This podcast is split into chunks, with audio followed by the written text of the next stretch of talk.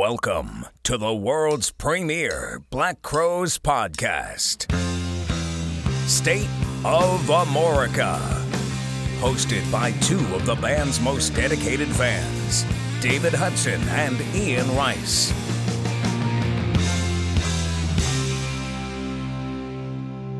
And now, let's get the show on the road. All right, everybody, welcome back to another episode of the State of America podcast. I am one of your hosts, Ian Rice, and with me, as always, Mr. David Hudson. David, how are you, sir? Great. How are you? I am wonderful. It's been a while. It has, it has, but we had a fantastic episode out featuring Mr. Kevin Kinney, and we've got some great stuff on the horizon, wouldn't you say? Yeah, yeah. Jason Johannes, he did, you know, he did yeoman's work on that. Just kidding. Thanks, Jason. Appreciate you filling in for me. Uh, yeah, yeah. Things are going good. Welcome our new patron, Steve Sumner, who you're going to hear from here in a little bit. As always, thank you to everybody that's been um, joining us on Patreon. I I recently sent out uh, Crowology on vinyl and uh, postcards from the Edge, one of Johnny's books, in this past week. What all have you sent out? I did a Johnny book, and I had some vinyl go out and a couple of CD things. It's, What- uh, what all vi- a blur. What vinyl and CDs did you send out? Uh, they were two non-Crowes related. Uh, one was a David Bowie, one was a Tom Petty's greatest hits, and uh, CD was a the latest Jerry Garcia archival release and a copy of Drive By Trucker's latest album. See, people are getting their money's worth. They are, and we did just introduce a new feature on Patreon called Inside the Episode. Give you some behind-the-scenes stuff, some outtakes from each episode, and that's exclusively on the Patreon platform. Yeah, so uh, thank you everybody that's been listening and joining us on, on Patreon. We really appreciate it, and uh, we hope you're getting your money's worth because we're we're putting a lot of time and effort into it. Yes, absolutely. So dealings in the Crowes world lately, something pretty cool happened not too long ago. Yeah, I mean, go to a show at a winery outside of Seattle, and lo and behold, Peter Buck and Kim Thayil joined the Crowes. Peter did the one I love with uh, with the band, and then Kim came out along with everybody else, and Peter Buck and did Velvet Underground's rock and roll. I mean, it's pretty cool that you had one of the leading guitar players of grunge and you had Peter Buck, the guy that basically invented the jangly alternative sounding guitar sound, and then you had you know Rich Robinson there. So a lot of firepower. I think they could have picked a better song than rock and roll to cover, but uh, if I would have been there, I wouldn't have complained. Before people come after you with a pitchfork, David, uh, technically Roger McGuinn invented that jankly guitar sound. yeah, but you know, I'm talking about applying it to the alternative. no, I know, I'm just Yeah. joking. The one I love, I thought that was kind of an interesting cover for them. I kind of thought they would have dug earlier in the catalog because what they play, they played Seven Chinese Brothers at that acoustic gig, right? With Peter Yes, Buck. which was an absolute treat for me. I love the album that comes from, and that's one of my favorite songs on that album. I would have liked to have seen them play Driver 8. That's my favorite REM song. That was a cool one. Yeah, I was surprised at the one I love because I mean it's a great tune, but it was a later entry and it was uh, a, a much bigger hit than you know. I, usually they kind of go deep with that stuff, you know. But it sounded good. I mentioned, I, I- you know, I know they have a long established relationship to some degree with Peter Buck, but the Kim, I wonder how that one came to be. Yeah, it does seem like an unusual pairing because I've never heard any of the members of the Black Crowes at any point, you know, discuss an affinity for Soundgarden or anything like that. Who knows how that happened, but it's pretty cool that he was willing to go up there and jam with them. Do you see this as kind of like them inching their way back into the uh, the old days a little bit? You know, trying to get a little more creative and stretch out and not have you know, uh, as they as they depart from the every night shake your money maker kind of thing. I hope so.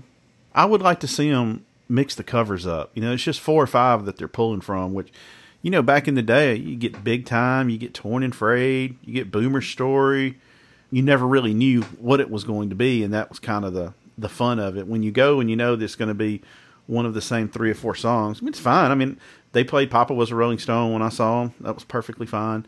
But to me, it's the spontaneity of it. You know, you just don't know what you're going to get. That's what I really enjoy about like picking covers. And usually when they do pick covers, they're not the quote unquote hits from that band for the most part. I'd like to see them do what they did with Big Time, like cover something that's fairly recent. You know what I mean? Uh, that that that was to me that's one of the most exciting covers they've ever done, just based solely on the fact that it was a new song at the time. Yeah, break out one, of the- cover one of these newer Marcus King songs. You know? Yeah, I mean, there's a there's a wealth of material out there. I could even see Chris being able to handle a rival son, son's song. Yeah, I mean that's definitely in their wheelhouse, but maybe that's not. Uh, maybe he's not into that. You know, I don't know. Yeah, because you know his voice is is the as soulful as it is. You know, you got to pick the right thing. But and I and I kind of wish we'd get more Rich singing. Yeah, Rich has kind of stepped back into the uh, you know the just the guitar role a bit. You know, I, I like to hear Rich sing some songs. I, I, was a big fan of Rich's solo output, so you know I, it would be great to see. He may be the best musician I've ever seen at picking the right covers for his voice. Oh, absolutely. So much so that like I'll listen to certain songs and I go, "Oh, Rich would sound good on that one." Speaking of uh, wealth of new material out there, the Tedeschi Trucks Band has been hitting a home run every month here since uh, June. They just released the, the third installment of the series of four new uh, records. That's all under you know one umbrella kind of thing, and so far they've been great. I haven't gotten to listen to the third one yet, but from all accounts, it should be great. I haven't had a chance really to listen to any of it, just snippets here and there. People seem to be really enjoying it online though, and uh, I think they're giving some other people in the band a chance to sing. And there was one song on the first EP that people were just going nuts over Derek's guitar playing on. Yeah, I'm a little fuzzy on the name still, just because you know, I mostly just hit play and, and have a listen. But uh, I I streamed a performance of theirs from July, you know, on Nugs, and they played a lot of that new material, and it really fit into their set nice. And not that not that's not to say it's kind of derivative of their old stuff. It just kind of fit in nice. But you're right though, there is a lot of the other band members taking center stage and, and singing lead vocal. Uh, you know, Susan's always putting on a clinic in terms of uh, soulful vocals, and Derek's playing is spot on. So, you know, I figured since uh, Susan was a well loved guest of ours from the past, I'd mention that new album. Oh, yeah, she's great. One of the favorite people we've ever talked to. Yeah, I guess all that was written during the quarantine. And I tell you, one of the interesting things is I think we're starting now, just now, really starting to see a lot of the fruits of the quarantine. I think a lot of the material for these bands that was written during that time, and now they're just getting back together with you know the entire group and fleshing everything out. And now this is when you're going to start seeing those new records and all this all this wealth of stuff. So at least something positive can come out of that whole situation. I wish the Crowes would have spent that time recording. I want new music so bad. I want to hear what it's going to sound like.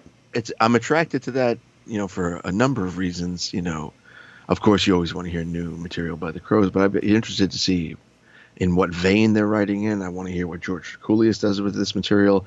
I'd love to hear the new band on this material. You know, it's, there's a lot of new factors involved that makes it very exciting. I would really want us to have new music by next summer. It would be nice. I, I, I would tend to think that that was going to be the plan because then that would allow for another summer of touring.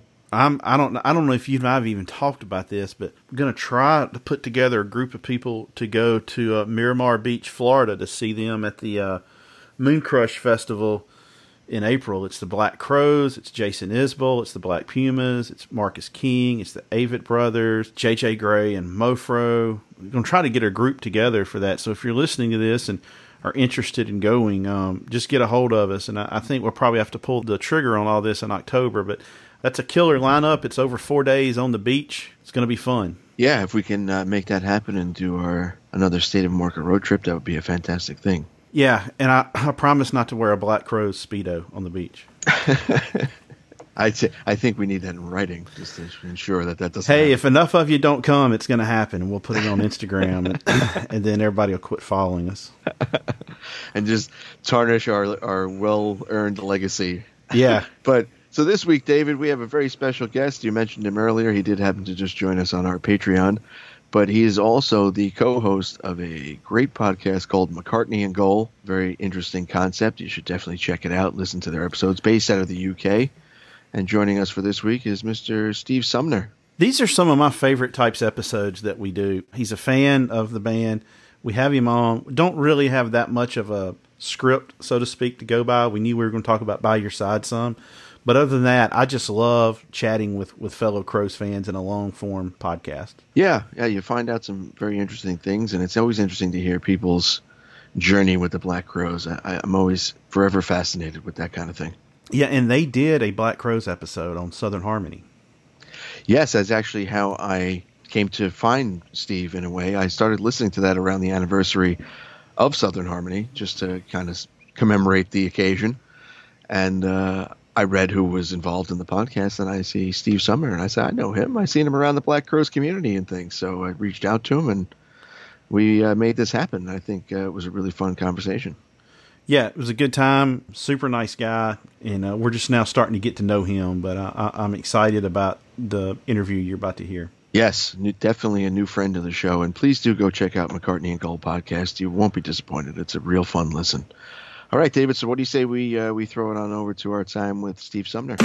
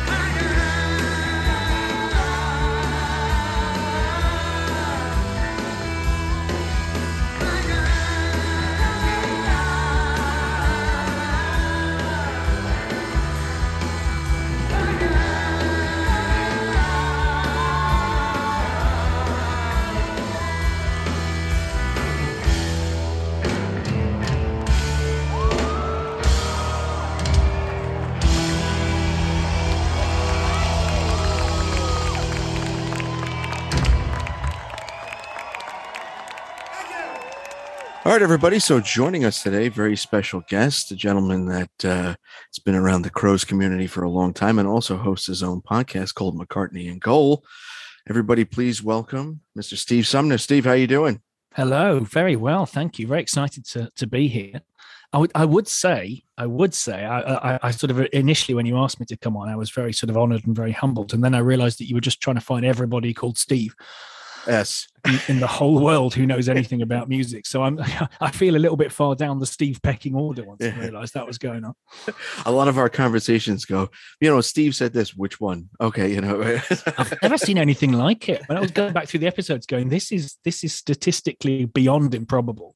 This is now when we go on to uh, do the Zoom hangs through the Patreon, and there's there's more than one David that gets confusing too. So you know the Patreon thing is, um, I realized uh, I, I want to sign up for the Patreon thing, and I, and I was about an hour before the meeting. I was like, I've got to sign up, and I, and I was and I was getting it wrong and going to the wrong links. And I thought, you know what? Rather than panic and try and do this now, I'll, I'll admit in the first five minutes that I was singularly failing to do it.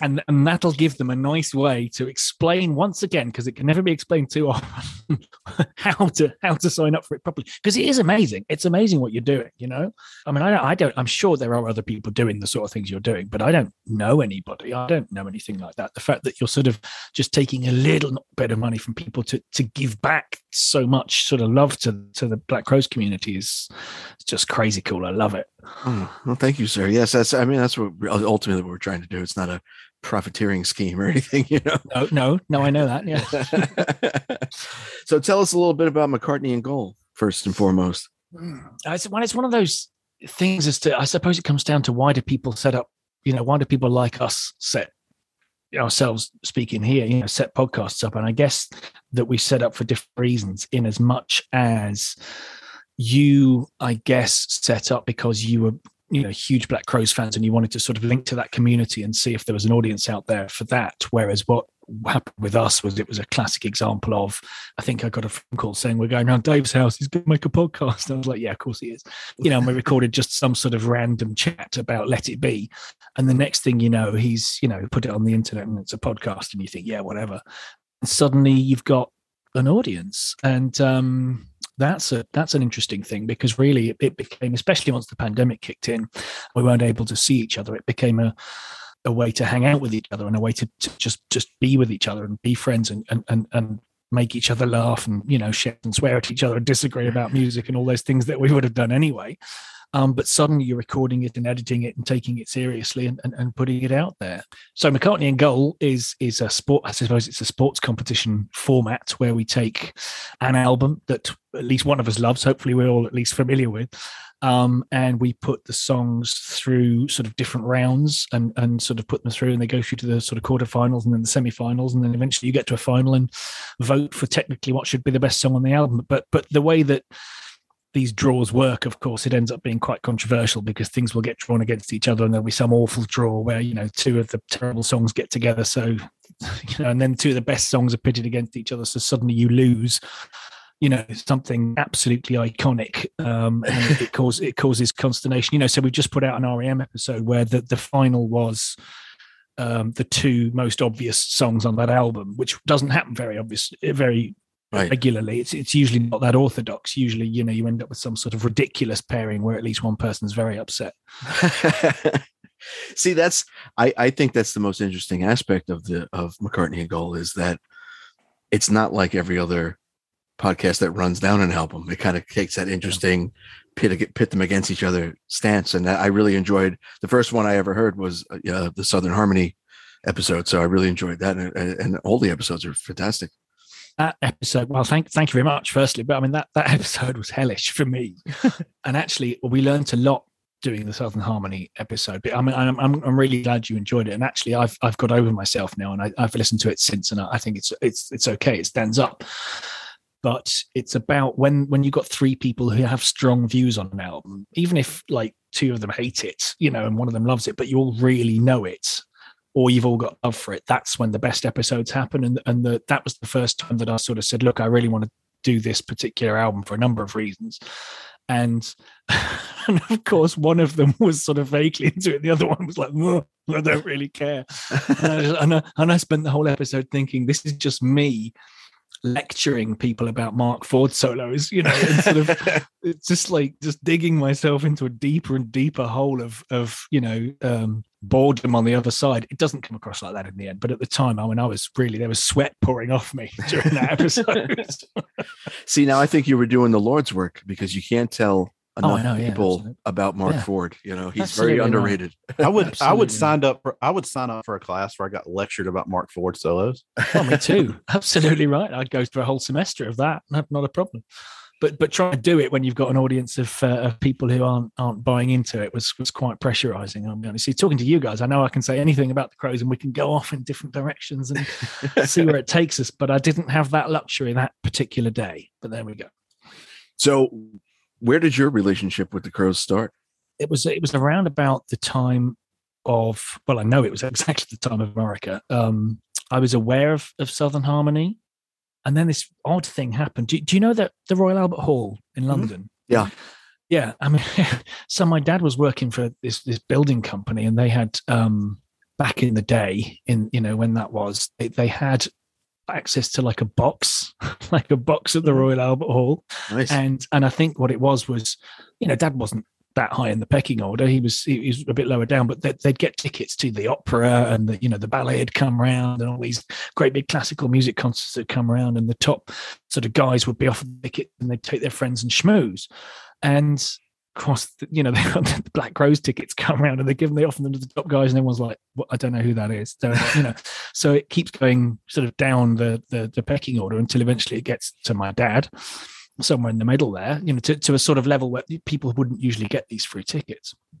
And uh, he said, "Look, there's this band playing at the Royal Albert Hall. Though, do you want me to? I don't know who they are. Do you want these tickets for you and your friends to go and sit in like a box?"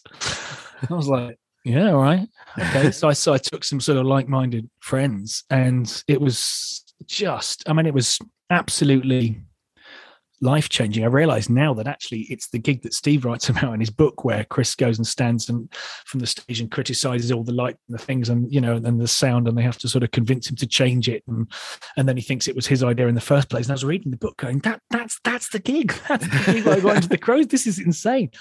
And um, I went to it, and this was in the day way before the smoking ban, where they had they have these huge mushrooms that, that would have these concrete mushrooms that would hang down from way up in the ceiling to stop to sort of dampen the sound. Mhm. And so between, so I'm sitting up here in this box going, oh, we're in a box. This is fun. We've got our own toilet. This is crazy. You know, we're just, you know, we're just young people mucking about thinking this is going to be whatever it is.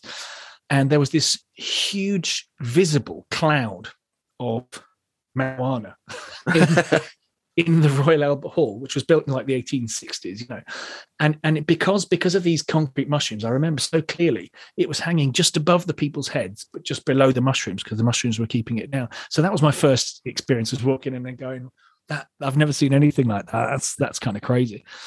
And then I don't know whether there was support or not. I've long since blanked that. And and they came on and did their thing and absolutely blew my mind. It was, you know, in my head, it was obviously Faces and Stones, and it was Skynyrd, and it was Zeppelin, and it was all these people that I loved. That, but it was happening now for me, you know, and it was Yeah. just absolutely melting my brain. And the thing I particularly remember most was um, Chris had a thing going on at the time, like Stephen Stills did in about 1974, where he was going, "Yeah, I'm a percussionist. I'm a percussionist too. I'm not just a singer. I'm a percussionist." It's like, are you okay? You know. And so I've got all this like wacky percussion across the stage, and I've got like little uh, tom toms I can hit, and I've got my maracas I'm going to do in this song, and and and high head blues. They came up and they did high head blues, and he was he was maracasing and he was banging stuff and he was moving and dancing. I, I just, I mean, I this I was in love from second one, you know, and and and I've never never strayed from that. Never strayed since. They became incredibly important to me um, that day, and I've seen them multiple times, for better or for worse, since. Um, but yeah, what a what a experience that was. But it was such a gift because there are ways you can get into bands, and that just sort of fell from the sky, you know it was meant to be. It was meant to be. It was meant to be. I didn't see it coming at all, but yeah, it was beautiful. So your particular favorite era of the Black Crowes? I mean, I don't, want to assume the Mark Ford era. You know, It's hard not to, though, isn't it? Do you, do you know what? I was listening to Warpaint earlier, and I was thinking, God, this is great because I'm not. That's not my answer. that's not my answer. Black Crowes fans, just be careful. Um, I mean, yeah, of course it's the Mark Ford era. I mean, I mean, it's it's it has it has to be the Mark Ford Eddie Harsch lineup. You just you can't mess with that. Um, I've enjoyed all the lineups in different ways, although Mark Ford was. For me, there's a sweet spot with a guitarist, you know, because I know you guys are Van Halen fans, and I'm really not, and I am trying. I am trying so hard because again, this guy I'm setting up the, the the guitarist podcast with. He's a huge Van Halen fan, and he's sort of gently trying to ease me into it. And I think it's because my head wasn't there at the time. You know, I can't quite tune Mm. into it now. But I think for me, there's a sweet spot with guitarists. You know, you've got you've got the whole Neil Young thing where it's like no technique, all soul, and that's Right. great, and that works. Uh, but then the punk thing is too far for me, even though I love the idea of punk, which is you know, there's there's there's there's not enough soul or technique for me audio, you know, for, for the guitaring, the guitar playing. And, and then you've got the Eddie Van Halen sort of thing, which started off the Yngwie Malmsteen and the, you know, Joe Satriani thing of playing, playing like it's an Olympic sport, you know? Yeah. Which, and that's fine. That's, I'm not saying that's a bad thing, but it, it's not for me. And for me, there's a sweet spot somewhere on that scale, somewhere in the middle. And Mark Ford is slap bang in the middle of that, you know, which is can you play fast? Yeah, sure, I can play fast, but it's never not going to have melody. It's never not going to have soul. And that's a hell of a trick. Yeah, I mean, Mark Ford definitely, in my opinion, is one of the most underrated guitarists of the last, you know, 30 years. Is he underrated or just not very well known? Because I think within the community where he's known, he's probably rated very highly. Yeah, no, that's that's a that's a fair point. I guess underrated in the sense that, you know, even people that don't know rock guitarists that well know who Jimi Hendrix is, know who Jimmy Page is. Sure. Yeah, no, that's fair. And nobody knows who Mark Ford is outside of, you know, people that are fans of, of his work or the or the Black Crowes or any of his mm. various projects, you know, or, or guitar fans, you know. Yeah. It's really hard to quantify why he's so great though. I think with someone like Hendrix, you can point to it and go, look, he had this thing. Mm. You know this. You know, oh, yeah, I can hear that's Jimi Hendrix. You know, uh, you know, or if it's David Gilmour, I can I can hear that's Dave Gilmour. You know, and Mark Ford maybe he doesn't have that, but it's just that when you've got, you know, a, a a good so many of the guitarists they've had in the crow since it's that thing of can you play really well yes you know it's like you listen to the, the Audley Freed stuff on that double live album it's like i can't criticize anything about this but it's not mark ford is it yeah you know and I, and I can't tell you however musical i can get i can't put into words why it's not the same but it's not the same. Well as mark told us he only plays the way he does with rich when he plays with rich. Yeah. It's Which it's is... kind of it's kind of like uh you know if you make a, a soup or a stew, mm. there's a lot of stuff that goes into it, and if you take something out at first, you can't really put your finger on what it was that's missing. But when you put it back in, you know it was there, and I think that's a lot with him. Um, I think the thing that separates him from other people, like you were saying, like, hey, you can't quite put a finger on it. It's just that it's the emotion and the feel. Mm. Because, uh, you know, like he said, he goes, I've never played Sometimes Salvation solo the same way as I did when I recorded it because of what emotion went into it. A lot of guitar players can play a lot of notes, but like you were saying, I can listen to Joe Satriani and go, you know what, he's an amazing guitar player. He understands theory, he understands technique. There's no emotion to it. And then you mm. listen to David Gilmour, he plays one one hundredth of the notes, and like it makes the hair stand up on your arm. Yeah, absolutely. Um, no, I think you've hit the nail on the head there. I think that's exactly right with Mark Ford. Emotion is is is is where it's at. Yes, I mean that's the answer to your original question. It, it has to be that lineup. But but I was enjoying Warpaint earlier, and I was enjoy, I was noticing that that the whole thing with Luther, you know, it's like it was such a good move to go. I'm going to play a load of slide on this, and I'm going to play and I'm going to have got I'm going to have a really distinctive slide style, and it's going to bring a different flavor because such a great move. I mean, obviously it's what he does anyway, but it's such a great move to have that because you're going to get compared less to Mark Ford than if you're Jackie Greene or someone. You know, it's like okay, you're, you're doing you're doing it, you're bringing a different flavor. We can see that, so we're not going to keep making these comparisons. Well, that's the the great thing about Luther is, in a lot of respects, he's he's very similar to Mark Ford in that his contributions to the Black Crowes aren't easily uh, imitated. Mm-hmm. Whereas he maybe he didn't capture some of Mark's vibe as well on on some of the older material. I think if the roles were reversed, I don't necessarily think Mark could capture what Luther was doing exactly right. They're both Great. very have very distinctive voices as guitar players, and that's I think Luther's time in the Black Crowes was fantastic for the original material that they did. Yeah, absolutely, and I, th- I think I think that's why I've got to nail my colours to the mast a little bit about this whole I don't care who's in the band thing. It's like how can you you not care who's in the band? It's, just crazy talk to me. I don't. I, I mean, I understand it. It's like I do understand this. I just want to go and see a rock and roll show. For me, it's it's it comes down to the the, the thing with Guns N' Roses. You know, it, it's like I always come back to this example of Guns N' Roses was this you know classic lineup, and then gradually it gets diluted and diluted and diluted and completely different people, and it comes down to a name and a set of songs, which mm. is Axl Rose is going out with a load of hired hands. And what bothers me at that stage is pe- people like us, and I'm not saying that makes us better people, but I'm just saying the way we are wired, we would sort of look at who's in that band and look at how they're sounding and go, do I want to listen to that? But of course, what's happening on the street is people are going Guns N' Roses because he owns the name. And if he'd gone out with the same band and played the same songs and done everything aesthetically the same, but called it Axl Rose and Friends, he would have been playing theatres. Yeah. And that bothers me because I don't want to hear Buckethead play those solos. I want to hear Slash play them, you know? but I, you hit the nail right on the head there because Slash and Myles Kennedy do a fantastic show and do a great job on the Guns N' Roses material, but it doesn't Yeah. get the draw because it's not the name. You're Yeah. absolutely right in saying that. And I think the same thing is true of Lynyrd Skynyrd when they originally Yes. ceased being Lynyrd Skynyrd out of respect to the to the members that that that were killed. They went out, you know, they were the Rossington Collins band, and, and they never quite captured that. But once they were back as Lynyrd Skynyrd, it was just a whole different draw for them. it's such a strange part of human nature, you know.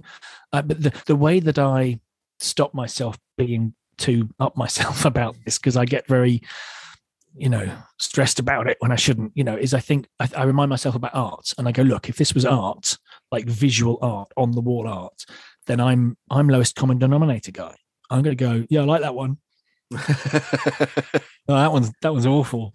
I don't know what I'm talking about. I don't know why. Yeah. And I, and it's really important to remind myself that just because I'm into this music thing and I'm ans- you know I'm asking myself these questions, I think they're valid questions, but that doesn't mean that you someone else should be asking those questions because sometimes it is great to go. I love these songs. I like these guys. They look roughly like the original guys. They got the right name. it sounds fine to me, and that's that's cool too. It's just not where I'm at. I got called a, a music snob at my job not too long ago, which I am, I admit. But uh, the band, the band Foreigner was going to play here. There was somebody, oh, I'm excited. I said, you realize there's not a single person in that band yeah. that has re- really recorded with them. It's a cover band. Why does that matter? Oh God. I mean, you know, would you, Yes, would you, does.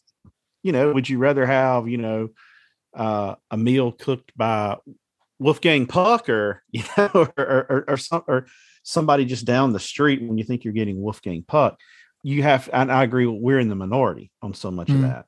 80% of the people that go see the Crowes now at these big theaters probably think the Crowes are just Chris and Rich. And I mean, they're a huge part of it. There is no Black Crowes without Chris and Rich Robinson. Yeah, absolutely. Uh, there's no there's no doubt about that. But uh, you know, you have the 15 or 20 percent of people that go to shows for any band that are sticklers about who's in the lineup. I have seen the new lineup twice, and I have had a fantastic time yeah. at both shows. It's a fun, loud rock show. That's what I tell everybody.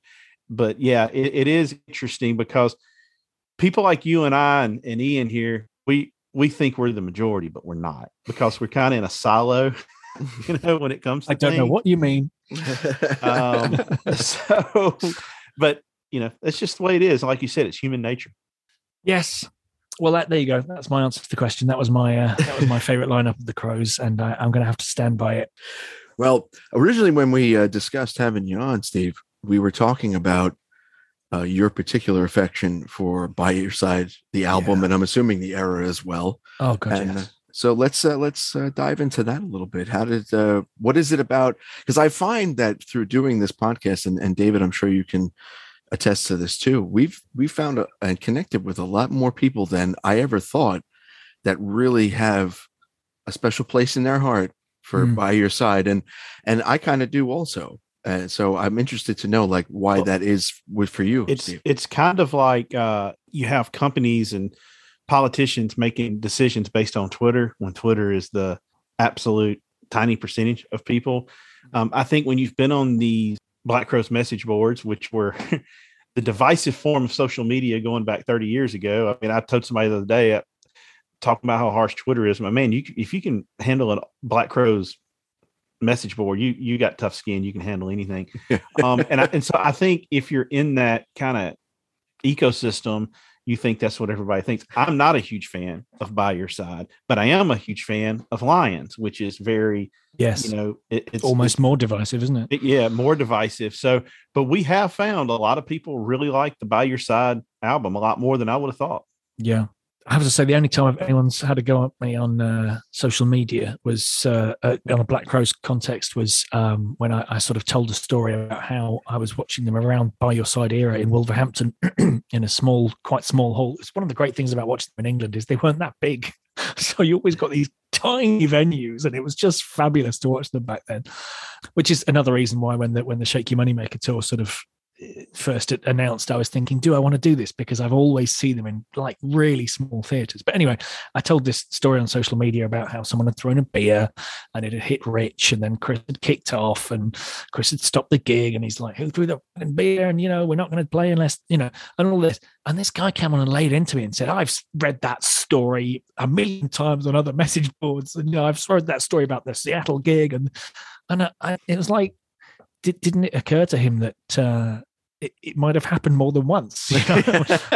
I mean, I was definitely there. It definitely happened. I'm not stealing this story when I was I was there.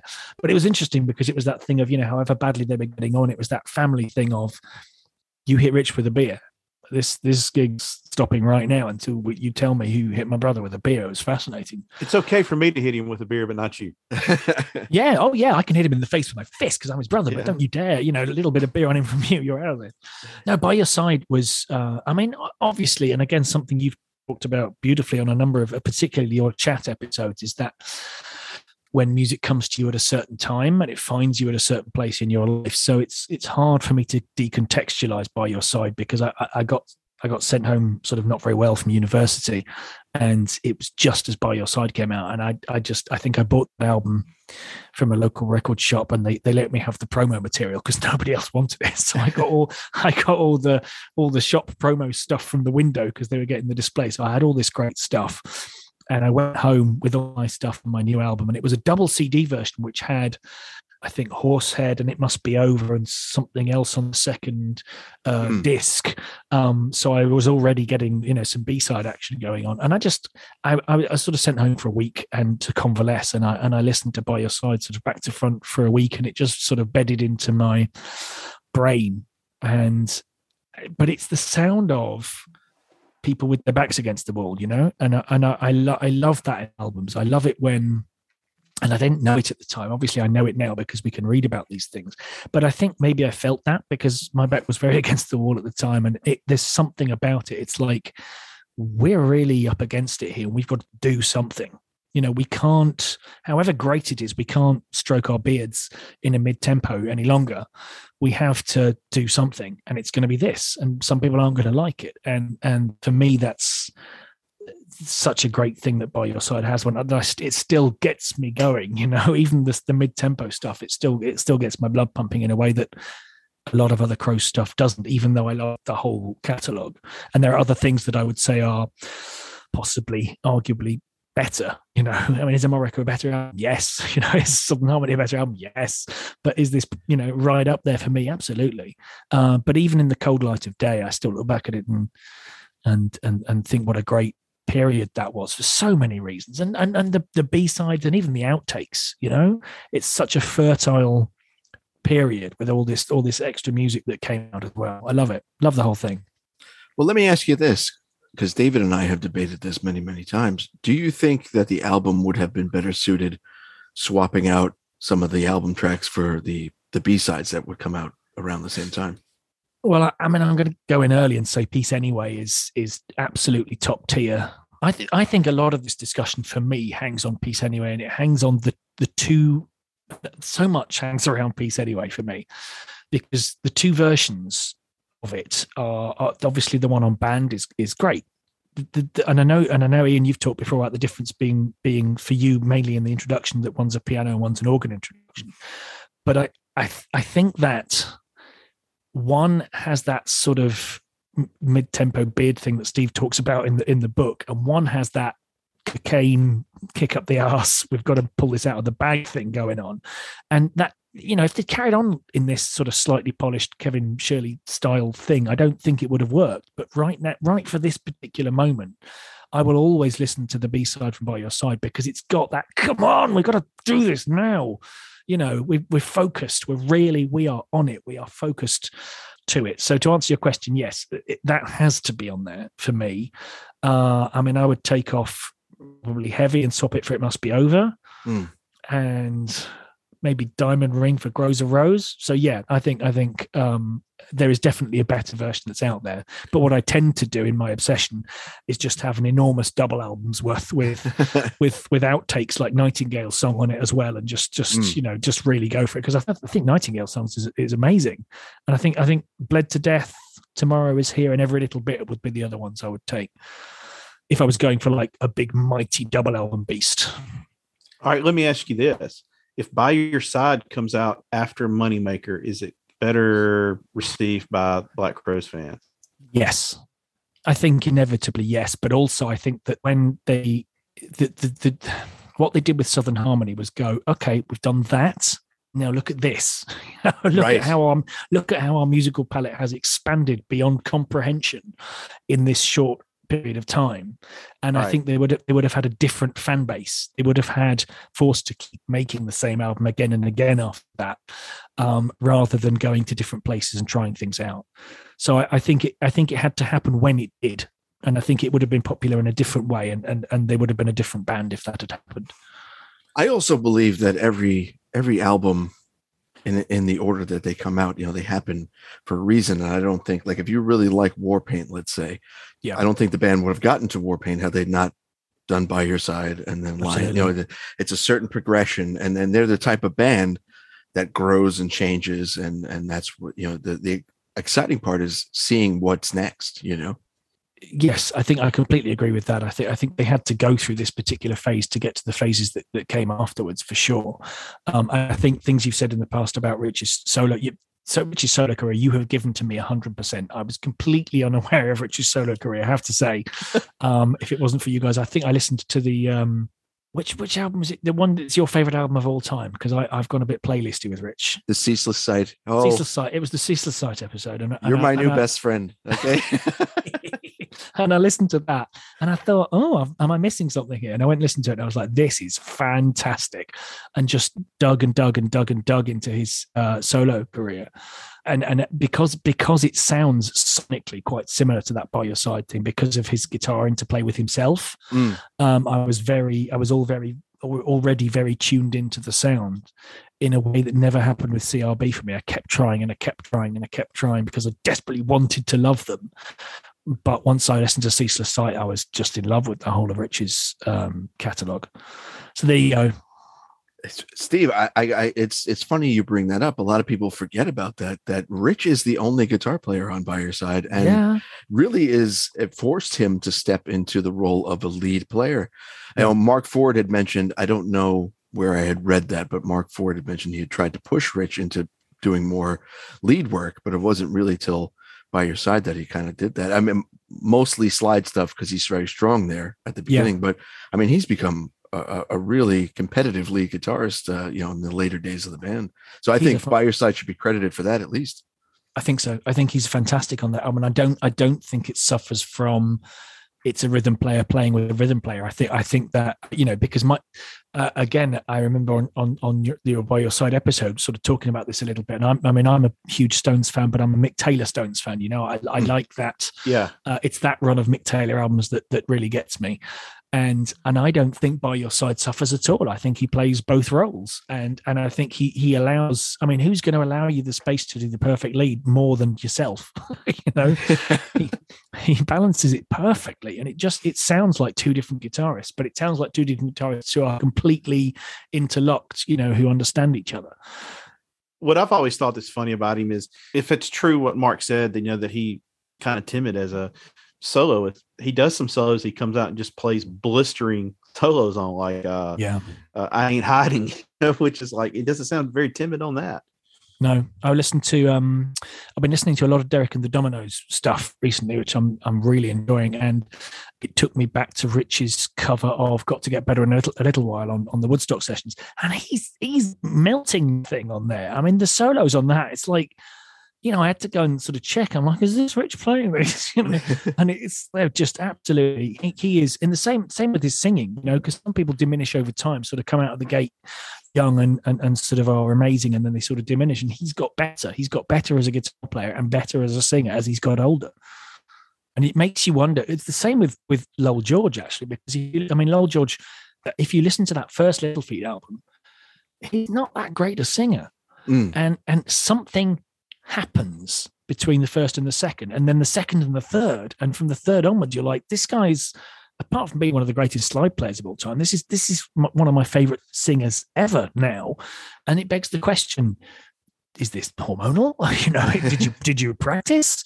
Did you have lessons? What what happened between that point and that point that turned you into so much of a better singer? You're 100% right about that. And I think that's why there's two versions of the song Willin, because, uh, you know, he became Yes. such a stronger vocalist on that second version. Yeah, Well, I mean, yeah, oh, there, there's the one where he just basically talks. Yeah. yeah, yeah, exactly, exactly. It's so odd because I mean, he he becomes just something else. His vocal is is, um, which is why I like it. Actually, I like it when um, Chris and Rich, or particularly Chris, when he talks about Little Feat, he sort of mentioned Little Feat, but then he always says it's you know it's it's Lowell George that he recognizes and again that's the same thing for me that i don't want to upset anybody but for me it's that thing of the idea of Little Feat existing now and calling themselves Little Feat without Lowell George, I find uh, difficult. I think it's Yes. the best word I can come up with. I would 100% agree. Now, David and I b- both had this experience, and uh, I was wondering if it might be the same for you. Like, were you introduced to Little Feat because of the Black Crowes? Absolutely, yeah, a hundred percent. Um, I think maybe it was them doing "Roll 'Em Easy" on on Brothers of a Feather. Mm. Uh, It might have been that. I don't know quite what happened, but I went I went big, big down the Little Feat hole, and uh, there's some. I mean, it's not all brilliant. It's not all brilliant, and it's very much an arc, and it, Mm. sort of starts.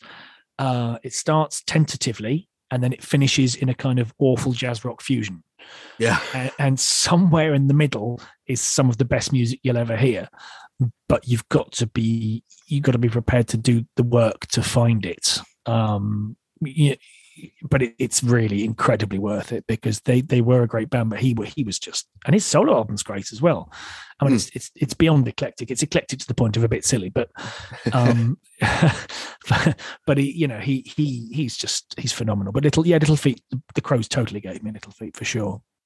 Do you think that the album would have been a little bit better received by people that were diehard fans if some of the lyrics had changed? Because, like, I think the music on "Kicking My Heart Around" is phenomenal. Yeah. Um, you know, people people pick at the lyrics of "Heavy," um, but I mean, there's some songs on "By Your Side." I'm not saying there's not, but like "Kicking My Heart Around," those lyrics. I mean, those lyrics never would have been on Three Snakes. You know what I mean? Absolutely, but I mean, it's a it's a very straightforward rock song, which, as far as I understand it, was you know written in sort of Yeah. twenty minutes with Kevin Shirley standing over them with a stick, saying "Do it, do it, do it," and And and the, the slide work on that is phenomenal. but I don't have a problem with the lyric. You, you, you're sort of there's this slight undertone. I'm I'm just sensing there's a little undertone of of you know, but the lyric isn't great, and I think the lyric is great in the context of that song. I, I think heavy. I would I would agree Oh, with you no, more. no, I agree with you more. If you're making a fun, loud rock album, yeah, that's. But what I'm saying is, people that had been with them since the beginning, yeah, going from you know, How Much for Your Wings to kicking my heart around. It's a little. Yeah. That's what I meant. Like, do you think if, do you think amongst people like us, if the lyrics had been a little bit more Three Snakes like, but with the music of by your side, do you think it'd be a little well better received, or do you think so many people had made up their mind that non Mark Ford, I'm not going to like it because I think that's go that's a big part of a lot for a lot of people. the lyric content of uh, of um, Three Snakes was so dense because the music was that dense, and I think that the music on By Your Side is that much simpler. That the lyric has to be simpler to to go with that. And I think if he'd written, I just don't, I don't think it would have worked. I think he'd have backed himself into a difficult corner where nobody would have been happy. Uh, I think he had to play the lyrics pretty much, with occasional exceptions like wiggling your toes and things heavy, but you know, and playing cellos. But you know, he- I- think that he had to play the lyrics this way with this music. I don't think he had a choice really. I would agree. And, uh, you know, I think some songs do have very strong lyrical content. I mean, in my opinion, By Your Side is one of their strongest songs in the catalog, and it's very powerful. And there's no better example of how powerful it is than when they performed it, just the two of them, on, Yeah. uh, I believe, Conan O'Brien, if I'm not mistaken. The 9/11 thing, yeah. That yeah, right after 9-11, and it's Yeah, just so it good. kind of kind of hit in a certain way. And and that that song to me has always outlasted any kind of changes in the band. But, but but that's a great example of uh, songcraft in as much as I, I, love the fact that you can see that they did sit down and go okay this needs a different chorus we're going to change it if, if, it ever stops raining. In the same way that i know you prefer ian um, red Wildstains as a, as a chorus for go faster but, but go faster for me the chorus works. It's just the ultimate opening statement because it's this thing of I know I keep coming back to it, but and it's not very articulate, but it's this thing of come on, we've gotta go, you know. It's like I, I, and and go faster. Eh, the, the the chorus of that fit with the rest of the lyric for me because it's just like I'm going to spin my wheels as fast as I can. I'm going to shave. I'm going to dress, you know, like a crazy man, and I'm going to come out dancing and fighting. And and yeah, I think I think the lyrics were absolutely bang on for that. But then exactly like you say about it has to happen where it happens in in the line in the line of albums. I think if you don't like it, you can treat it as a palate cleanser for what comes next because they couldn't have just carried on doing it that way.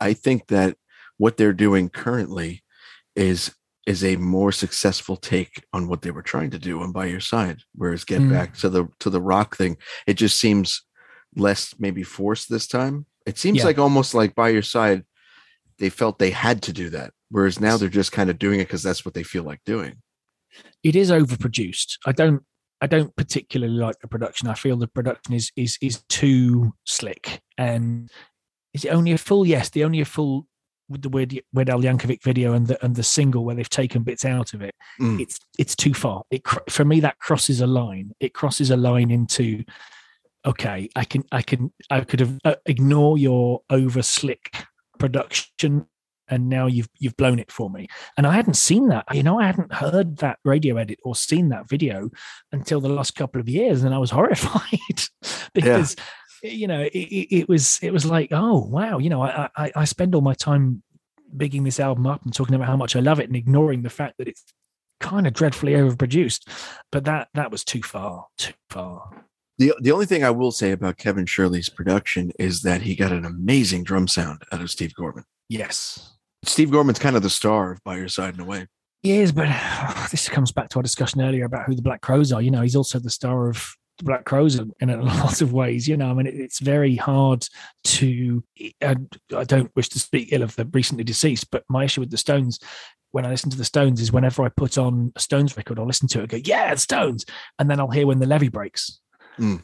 and go, oh man, imagine if the Stones didn't have a jazz drummer, they had on them. Can you imagine? you know, and, and the thing is, Gorman is Bonham. It's like we said, it's like a stew. It all works together. And if you take one piece out, mm. you know, it doesn't it doesn't mean the stew's not good. It just doesn't taste like the stew originally yeah. intended. Which song that was on By Your Side did you enjoy the most on 0506 when Mark Ford added his touch to it? Welcome to the Good Times. Mm. Yeah, I think I would I would have to agree with that because on the album version of Welcome to the Good Times, there's the main riff, and then very subtly underneath it, Rich is yeah. playing something that I don't know how to explain it musically, but if Rich is going up the neck, the other thing's going down. They're like very contrasting, yeah. they fit together. And Mark brings that up in his performances, and it really adds a new element to the song that was already there. It's just amplified. That's why I like. Yeah, you're absolutely right on that. If when you're ranking the Black Crowes albums, where does this fall? Oh, that's so hard. Hmm. I mean, I mean, well, the, uh, the obvious question, the the the counter question would be ranking them objectively as objectively as I can, or ranking them in in just my favorites. No, just your favorites. That's what counts. Okay, it's it's probably third. Which two preceding it? The two obvious, the second and the third. Right. Um, yeah, I mean, I mean, they're just unassailable. I, I, I have a, I have a little playlist called the Amore Record Companion that I make to sort of make my perfect version of those two albums, and I just keep swapping it out and swapping it out. And you know, it, it's you, you can't mess with those two. I mean, my love, my love of By Your Side is is massive, but that's on those those are, albums are unarguable. See, but uh, you just touched on something that I think is one of the beautiful things about the Black Crowes is you can you make those compilations and then you know six weeks later you're oh I'll take this one out I'll put it in and yeah. there's just so many opportunities and different things and so much material. I, I, that's that's one of the most attractive things about the Black Crowes to me is it's just there's so much to draw from. Yeah, yeah, there's so much out there, and it'd be so nice to hear some new music and see where that goes, you know, and see if that, if that if that sort of sends us like down the rabbit hole of sessions and B sides and you know things that we can all find on the internet in deep dark corners that we didn't, you know, you know, here's this one with some extra cowbell. Oh, great! I love the cowbell version. You know? well, Steve, you have rapidly become a friend of this program, and you are welcome back here anytime. We do appreciate you joining us this time around, and we will definitely have you back on again. And I know that you're a man that uh, has probably prepared for this moment. So we're going to say it is time to pick the play out song, my friend. What do you got for us? See, the reason the reason is that slight smile in Ian's voice there is because he may have had uh, sort of mid month, he may have had me send a, a, playlist of at least 20 songs with me that I was vaguely toying with to put on. He did, didn't respond to that, did he? So I'm left there thinking he thinks I'm a completely obsessive madman now. I've sent I've sent him 20 songs on Spotify going, oh, oh, I'm just obsessing over what to put in the podcast. Nothing. Totally ghosted me. Can I can I be honest with you? I didn't see it. okay, so well, I probably I probably shouldn't have brought it up then. Well, so I was I, honestly, I've been all around the houses on this one and uh, trying, to, trying to work out what I wanted to do. But I, have been thinking because of the of the new EP, you know, there's a lot of questions in my mind about what makes a good cover, you know. And on McCartney and Goal, I often won't vote for covers because I, I want original material. But I, I have really enjoyed the 1972 sort of event. It's been a, it's been a lot of fun because they they do bring some crowness to, to the table, you know. But but they could have brought even more, I think, and they could have been they could have been they are fairly straight covers. So I was thinking, what's you know what's a cover that I really really love that that really takes the original and, and does something completely different with it. So there's a Marvin Gaye song uh, called uh, "Don't Do It." Mm. And and and for me, when the Who cover it, it's kind of straight and it doesn't. It's okay, but but when the band cover it, on mm. Rock of Ages, it's something else, and they they bring they bring a swing to the table that the Who don't quite give it. So I would like to hear, please, gents, uh, the band covering Marvin Gaye's classic "Don't Do It." All right, Rock you, you got it, man. That's an excellent pick, and again, Thank you so much for coming Thank on. Thank you so much for having me. Tell us where you can find your podcast. Yes. All of the all of the normal places. I mean, Spotify. I think the people, the places people most go to would be Spotify and Apple Podcasts and Deezer, and, and we've got a McCartney and Goal website. But I mean, you know, whatever podcast app you've got, it's it's all there. It's on there. Yes, definitely check out McCartney and Goal. It is a fantastic, fantastic podcast. I recommend it to anybody. You'll definitely love it. And we will see everybody again soon. Stay tall, everybody.